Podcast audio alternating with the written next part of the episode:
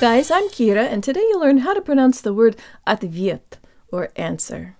The O sounds like a schwa. Let's start with a good Russian default mouth position. Jaw slightly forward, tip of the tongue behind the bottom teeth, lips rounded and protruded. At. At. For the te, it's the part of your tongue behind the tip that should make contact with the roof of your mouth. Jo tang lips. At at. This is exactly how the tongue makes the final t as well, and the v has a y sound built into it. Jo dank liebs. Wird. Wird.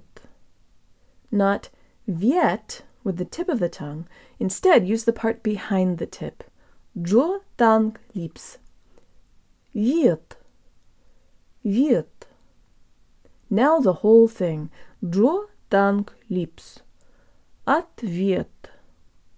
Ответ. Ответ. Ответ.